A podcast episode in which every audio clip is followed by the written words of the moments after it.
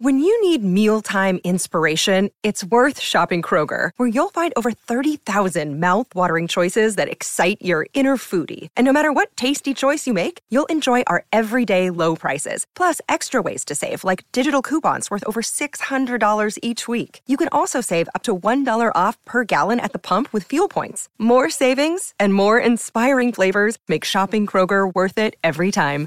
Kroger, fresh for everyone. Fuel restrictions apply. Queensland is your place to race this summer. One man that will also be at the breakfast never says no to a free feed. Chris Nelson, good morning.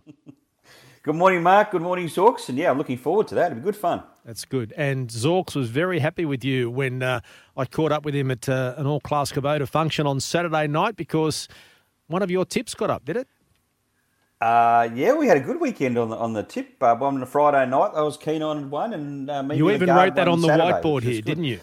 I did. I put myself under pressure, and I thought, well, if that tip loses, that will be still on the whiteboard uh, when I get in the office this Friday. But if it wins, it'll disappear pretty quickly. No, you've had a fan, you've had a fantastic weekend there, Chris. O, what was your uh, what was your ride for the weekend?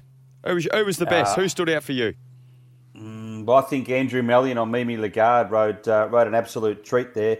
He was on a, a mare that uh, gets back, and look, the races that day it, it looked like it was hard to make ground, but he managed to uh, have her travelling beautifully on the fence, probably about four or five lengths off the lead. Then he worked his way off the uh, inside to the outside, and she, as you would have seen, Zork, she round them up and she came away to score, which is her first win for some time. But she just needed that good track and a bit of luck, and she got that in a really good ride. Yeah, well, you had some uh, very happy punters at the uh, Gold Coast Turf Club celebrating in the 4X tent. There's no doubt about that. They were going absolutely bananas. So, uh, yeah, thank you very much. And uh, we also actually Kubota at our all class event on Saturday night. Uh, one of the owners there, Dave, he, he was actually on Charlie's case as well at the Sunny Coast the night before as well.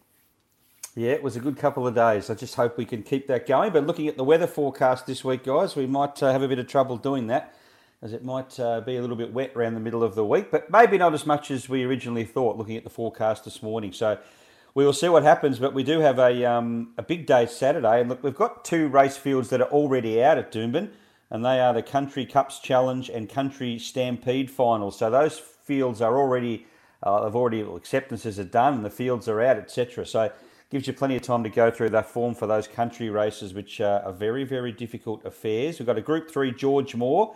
Uh, that really heralds the start of the summer carnival, and the listed mode stakes we'll see Chinny boom again, the unbeaten filly from uh, North Queensland or Central Queensland, and win, lose or draw. This will be her last run before going for a break. What uh, were your overall thoughts of the Gold Coast on Saturday, Chris? Well, I thought early on, Mark, it was uh, sort of leaders' paradise, but maybe those races were run pretty softly in front.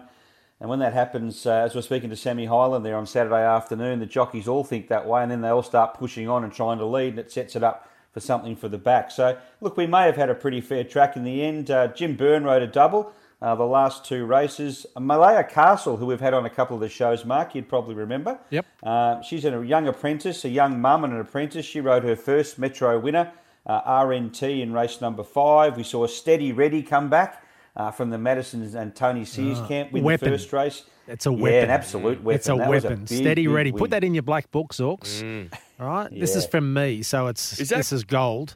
Yeah, so right. steady, ready there, is a weapon. Now I'm taking tips from Mark Braybrook. Uh, no, yeah, Maddie, Maddie Sears is the one that she called it a weapon. Mm. steady, ready. So yeah, she be a dollar ten, won't it, boys? Yeah. No, well, yeah, it's that good. Yeah.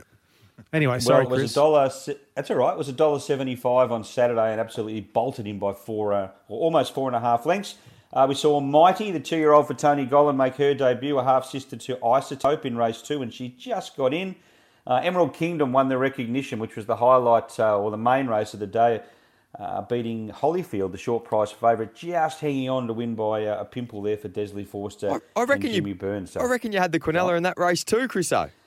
I did. I uh, I was I was keen Holyfield, but I did say to as many people as I could that yeah. Emerald Kingdom will take a heck of running down, and it was a, a good exacta Quinella. So there you go, Zorks. He's had a weekend. And a bit, well, a speaking of a weekend or a big summer, um, Godolphin, because the Winterbottom was on on Saturday, yep. wasn't it, in Perth? And Godolphin again, the Godolphin Blue.